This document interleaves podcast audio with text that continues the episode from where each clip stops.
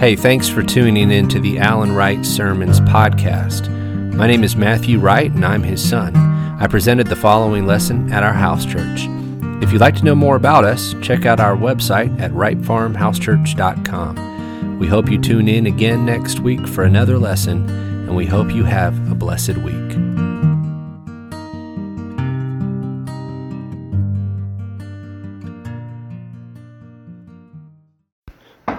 Go right into what we just learned about a little bit. Um, so in, in 1 John uh, chapter 4 verse 19, he says, John says, we love because he first loved us. Um, love is, is, is, is the essential attribute, it's the essential motivation of a Christian, there are there are other motivations that can that can move us as well. That we could be motivated at times by by fear or desire, but the long term, the healthy, um, the proper motivation for all that we do in service to God and in service to others is to have is to have a heart of, of love.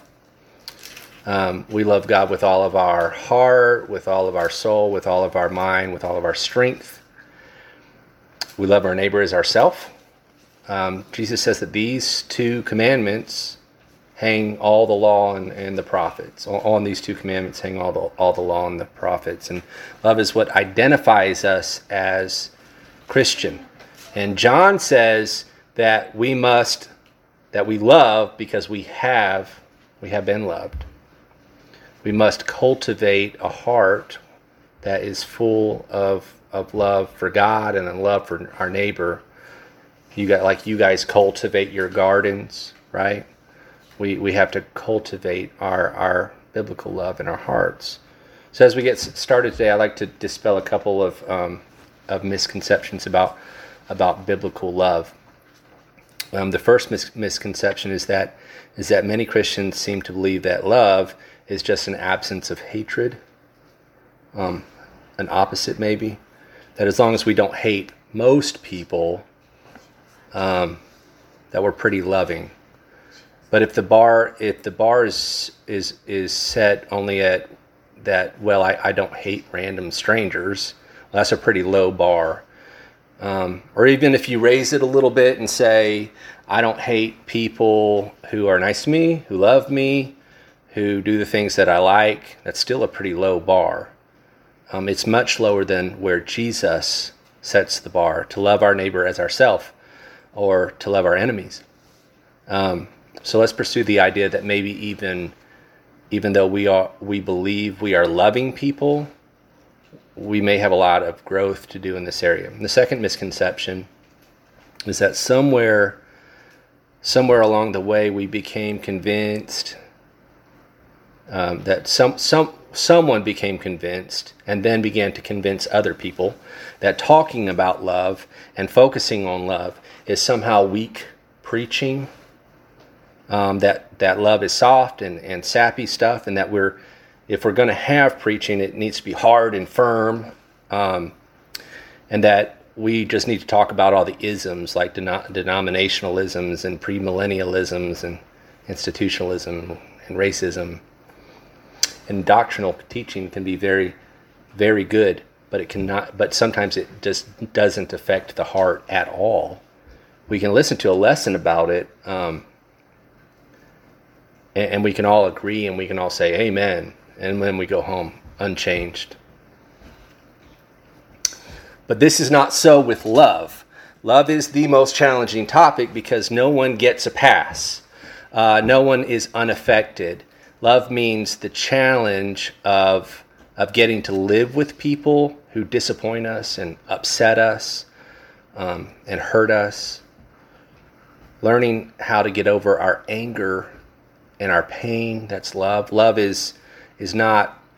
It's about not giving up uh, on people when we want to. It's love is is about the challenge of suffering with people and sacrificing for people and giving up our rights for people. Uh, love is about is about people who don't deserve love like us. Love is about overlooking slights, and love is about being patient. Love is about figuring out when something is a big deal and when something is not a big deal. Um, love is the most challenging command because it does not just involve our bodies or our minds, it involves our heart, it involves every part of us. And after saying that, if someone believes the topic of love is still weak, I just I don't think they're listening. If you hear all of that, love is what supplies the fuel for our relationships um, with other people. Um, I'm not loving to a person because God is threatening me. Um, the text in First John, as we read, says we love just in general because He loved us first. So let's flesh out that idea. So we're going to spend our time in Luke chapter 7 today, if you want to go ahead and turn there. Um, this story in, in Luke 7 is, is just after Luke's account, as we just learned, of the Sermon on the Mount, or as some call it, the Sermon on the Plain in Luke 6. We're right here in the middle of Jesus' ministry. So John the Baptist, he's in prison. He is um, sent to Jesus, asking, "Are you are you really the Messiah, or should we be look or should we be seeking somebody else? Should we be looking somewhere else?" And after John, after answering John's question, Jesus takes this issue of John to the crowd, and he begins to talk to the crowd about John the Baptist. John had come preaching uh, before Jesus, and he had John had been the hot topic um, of his day religiously. So, starting in verse 28 of Luke chapter 7, it says, I tell you, among those born of women, none is greater than John.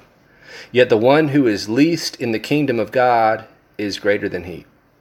When all the people heard this, and the tax collectors too, they declared God just, having been baptized with the baptism of John. But the Pharisees and the lawyers rejected the purpose of God for themselves, not having been baptized by him. So that contrast between the common people and the Pharisees is really powerful.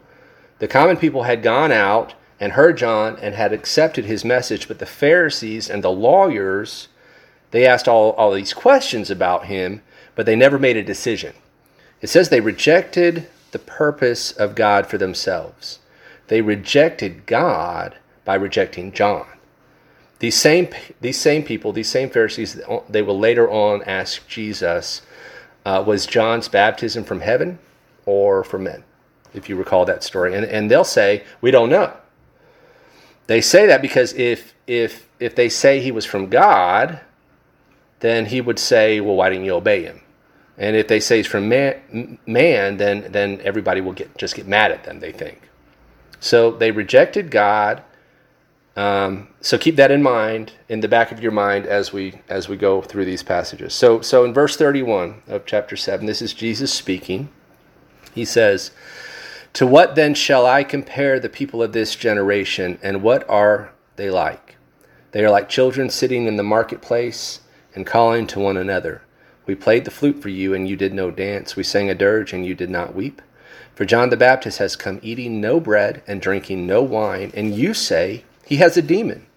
The Son of Man has come eating and drinking, and you say, Look at him, a glutton and a drunkard, a friend of tax collectors and sinners. Yet wisdom is justified by all her children. He says they rejected John because he doesn't eat or drink. He must have a demon. John's out there in the desert. He's a wild man. That can't be right. We're we're not going to do that they say. Then then here comes jesus. He's not in the desert. He's in the city. He's not fasting. He's eating and drinking with everybody. And they say he's a glutton and a wino. And jesus says nobody can please you. You don't eat and drink and that's not good enough and you do eat and drink and we eat and drink too much but but humorously I find it humorous that right after the Pharisees complain about Jesus eating and drinking too much, one of the Pharisees invites him over for dinner. So in verse 36, we'll pick up in verse 36. It says, One of the Pharisees asked him to eat with him. And he went into the Pharisee's house and reclined at table. And behold, a woman of the city who was a sinner when she learned that he was reclining at table in the Pharisee's house, brought an alabaster flask of ointment, and standing behind him at his feet, weeping, she began to wet his feet with her tears, and wiped them with the hair of her head, and kissed his feet, and anointed them with the ointment. Now, when the Pharisee who had invited him saw this, he said to himself, If this man were a prophet, he would have known who and what sort of woman this is who is touching him, for she is a sinner. And Jesus, answering, said to him, Simon, I have something to say to you. And he answered, Say it, teacher. A certain moneylender had two debtors. One owed 500 denarii and the other 50. When they could not pay, he canceled the debt of both. Now, which of them will love him more? Simon answered, The one, I suppose, for whom he canceled the larger debt. And he said to him, you have judged rightly. Then turning toward the woman, he said to Simon, Do you see this woman? I entered your house. You gave me no water for my feet, but she has wet my feet with her tears and wiped them with her hair. You gave me no kiss, but from the time I came in, she has not ceased to kiss my feet. You did not anoint my head with oil, but she has anointed my feet with ointment. Therefore I tell you, her sins, which are many, are forgiven, for she loved much. But he who is forgiven little loves little. And he said to her, Your sins are forgiven. Then those who were at table with him began to say among themselves, Who is this who even forgives sins? And he said to the woman, Your faith has saved you. Go in peace. So, part of understanding this story is about customs in ancient times in Palestine. The Jews did not sit in a chair, they sat on couches and reclined, they would rest on their left elbow and put their legs behind them and reach with their right hand to eat. So a woman enters the room. In verse 37, it says, This woman was a sinner. So, uh, as we saw, as we heard in this video, some people take that to mean that she was a prostitute, and that is a pretty common interpretation of, of this story. We don't know that, but we do know the host knew she was a sinner. Whether that was from her clothing or from her reputation, um, there was there was some way that this was clear because it, he says it he says it about her. So this woman comes as Jesus is reclining with his feet behind him, and she begins to weep. In verse 38, says, standing behind him at his feet weeping, she began to wet his feet with her tears, and wiped them with the hair of her head, kissed his feet, and anointed them with the ointment. So you can just imagine what a scene that this would cause, right? Here's this prominent rabbi and all these Pharisees sitting around him. It's dinner time, and in walks uh, this woman, and maybe you can ignore the woman for a little while. She's a sinner. What's she doing here? But um, as she stands over Jesus' feet, she begins to break down and cry so that the tears fall on his feet. And she sees this. Um, so she lets her hair down and, and says, I can't leave tears on Jesus' feet. And she begins to wipe his feet with her hair. And then she begins to anoint his feet with this ointment. And just imagine as you look around this table, the conversation just stops. Everyone just starts to, to look at the woman. Uh, the funniest part, I think, of this story is is in a few verses where Jesus says, Simon, do you see this woman? As if anybody had not noticed the woman bawling and anointing Jesus' feet.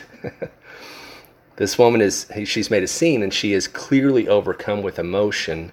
She doesn't just come and, and decide to start crying. She doesn't just start, no, I'm just going to start crying so, so that she can have some water to wipe his feet, to wash his feet. She's upset it would be hard to believe that this is the first time that they've encountered one another. Something about Jesus produces this, inter- this reaction in her. So in verse 39, it says, Now when the Pharisee who had invited him saw this, he said to himself, If this man were a prophet, he would have known who and what sort of woman this is who is touching him, for she is a sinner. We learn a little bit about Simon here. Simon the Pharisee, Michael. First of all, we learn that Simon is examining Jesus.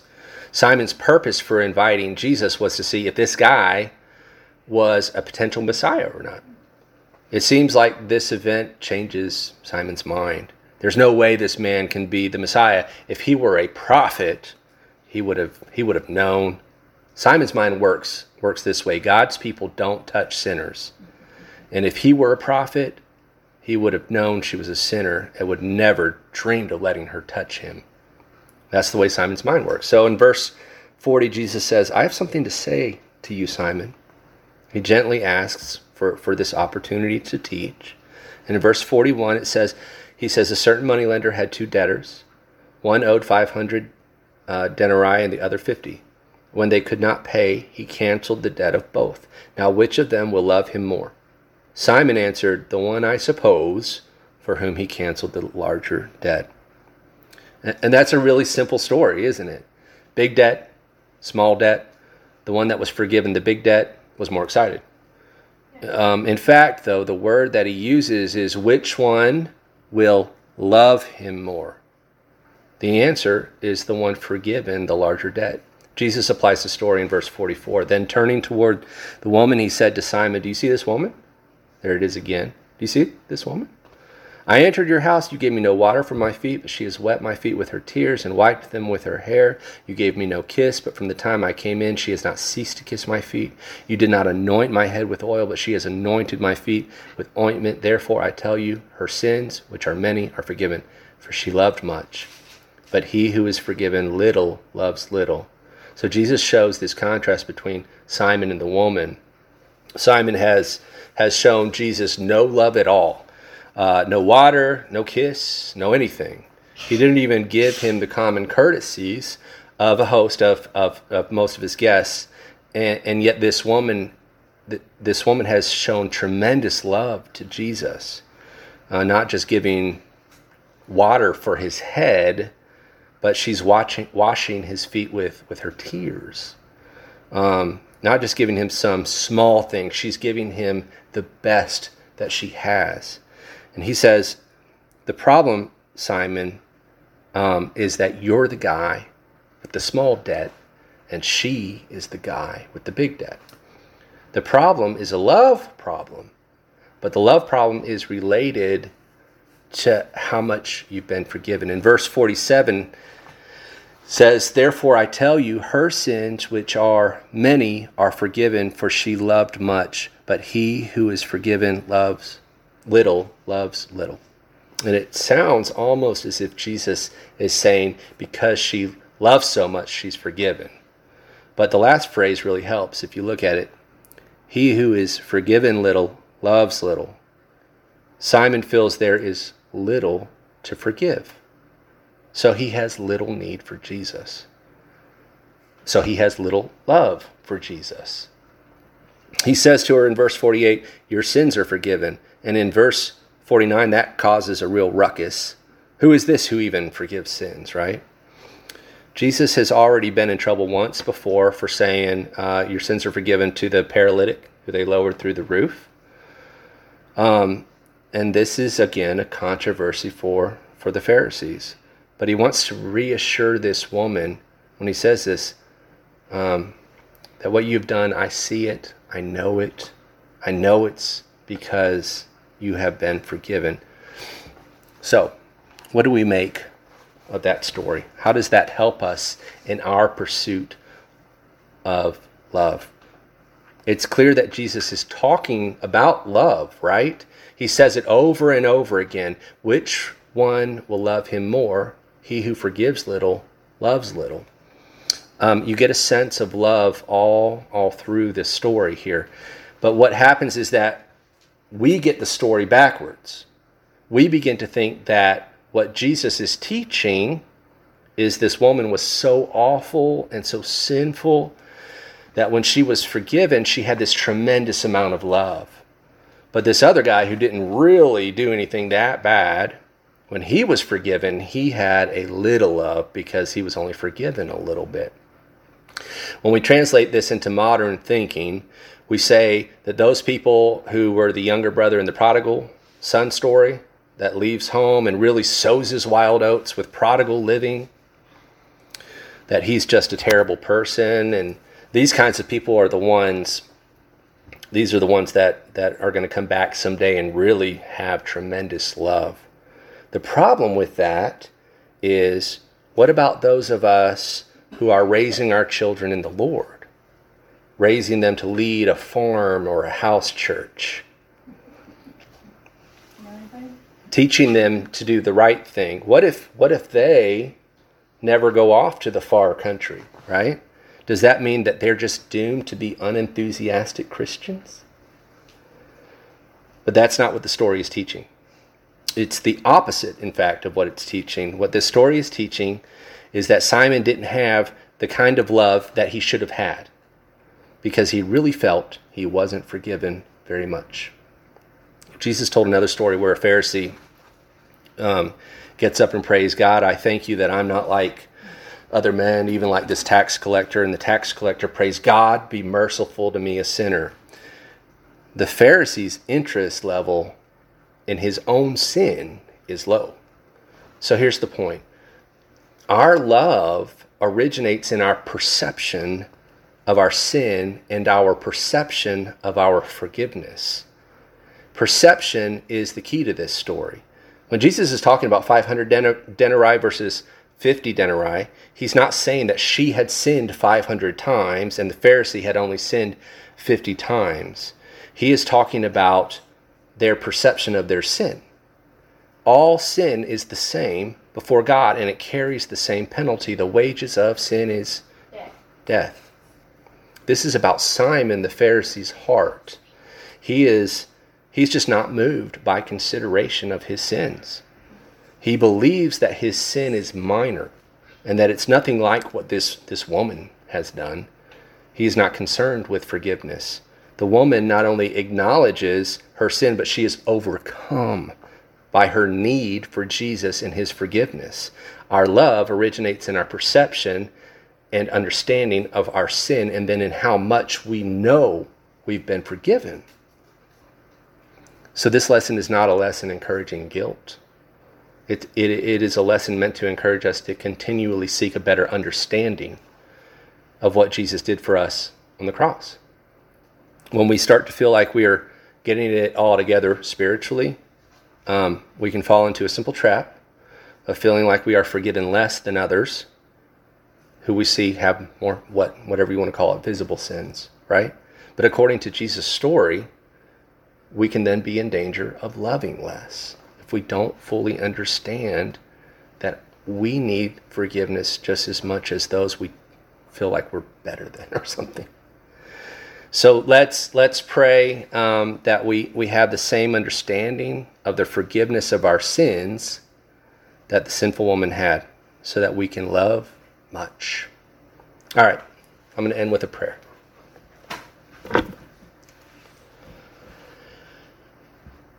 Father, um, I thank you for these seemingly simple stories um, that you have provided us in your in your Word that we can go to, that we can read. But I'm thankful that we, we can study them and learn um, the incredible depth that Jesus gives us in these stories so that we can better understand your love and how we can have a godly love that increases more and more every day. Amen.